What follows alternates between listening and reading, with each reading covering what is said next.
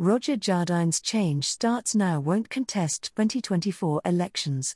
Change Starts Now, CSN, announced on Friday that it will not be contesting the elections in May. Former government official and leader of the new political party Roger Jardine noted that a recent constitutional court decision posed barriers to newly established political parties as they faced a prejudicial logistical timetable to qualify for the ballot the Independent Electoral Commission's rules for new parties, relating to the amount of signatures required for them to contest the elections, was recently under scrutiny in the Constitutional Court. However, the court chose not to hear the issue, citing a disruption in preparations for the May elections. Jardine said the party had taken a decision that, while it believed that it was essential to give voters as much encouragement to exercise their democratic right, by providing them with a range of options, in the interests of increasing the chances of political change, CSN would for now support political parties who shared its values and aspirations.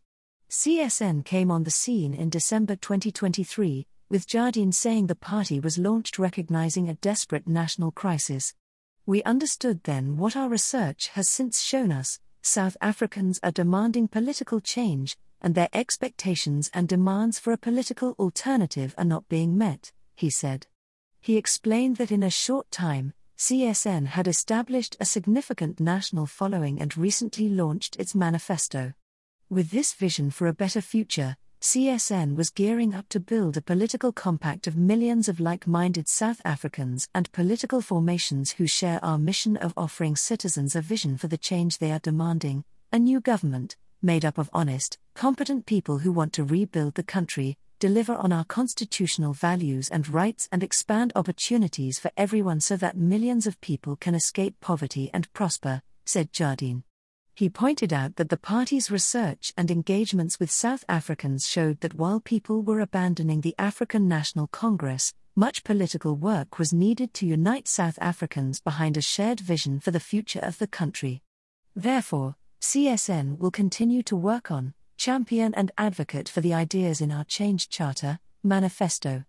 We call on all South Africans to participate in the democratic process and to vote in these pivotal elections, he said.